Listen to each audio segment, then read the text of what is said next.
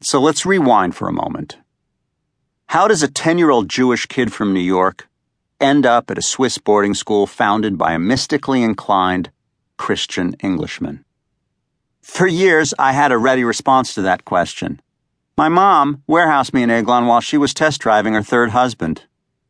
But that glibness is misleading and unfair. I wanted to go to Aiglon. I campaigned to attend. And I did so for reasons that can be traced back to the alpine passions of another 10 year old Jewish kid. My father, born in Vienna in 1911, was raised to love the mountains. In a journal he kept as a young boy, he drew pictures inspired by his weekend hikes through the Vienna woods. Sketches of mountain ranges, flowers, snowdrops in particular, hound dogs, and deer. When he turned 12, my father joined the local chapter of a socialist scouting organization called the Rote Falken, or Red Hawks. With like minded leftists, he hiked, rope climbed, and skied the Wienerwald and the Alps.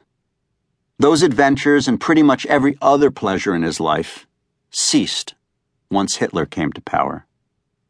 In 1938, my father was arrested, along with most of his comrades.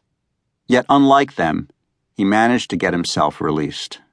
Soon after, he fled to England. The details of his escape are fuzzy. And from there, emigrated to the United States, where he found work as a mechanical engineer. After the war, my father returned to Europe under the European Recovery Program, known informally as the Marshall Plan.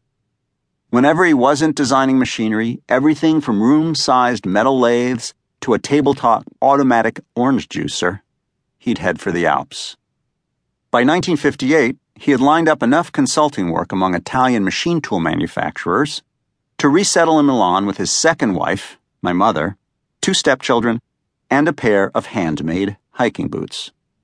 I was born two years later all of which is a roundabout way of explaining why I spent winter holidays in Switzerland.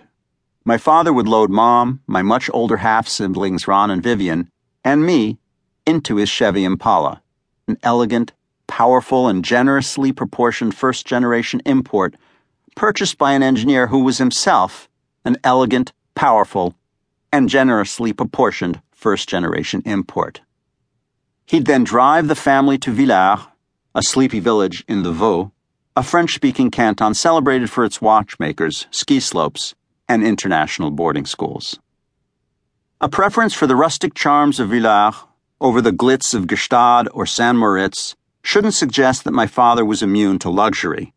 Quite the opposite. A classic example of what the Swiss call a couple socialiste, or champagne socialist, he spent lavishly on friends and family, and in particular, on me. While his generosity found expression throughout the year, my father, lapsed Jew that he was, waited until Christmas time to go whole hog, transforming the Villars of my childhood into a life size snow globe filled with stiff animals, Lego bricks, Märklin trains, milk chocolate, and candy. It was my father who introduced me to Sugus Taffies, a superior antecedent to starbursts. Dad was particularly immoderate when it came to winter gear. My closet in Milan quickly filled with goose down snowsuits and double bladed skates, wooden skis, and leather lace up boots small enough to have hung from the Chevy's rear view mirror. Not that Dad himself did much skiing or hiking by the time I came along. Arteriosclerosis and severe angina made prolonged exertion impossible. And yet, even in sickness, he found a way to honor the Alps. He kept his meds in a silver pillbox shaped like the iconic whiskey cask associated with St. Bernard dogs, once bred for alpine rescue. When I turned four, my father had a heart exam. That exam led to further tests, and the tests revealed he had cancer. He rejected the treatment options recommended by the local doctors arguing that Italian hospitals were far more life threatening than any disease.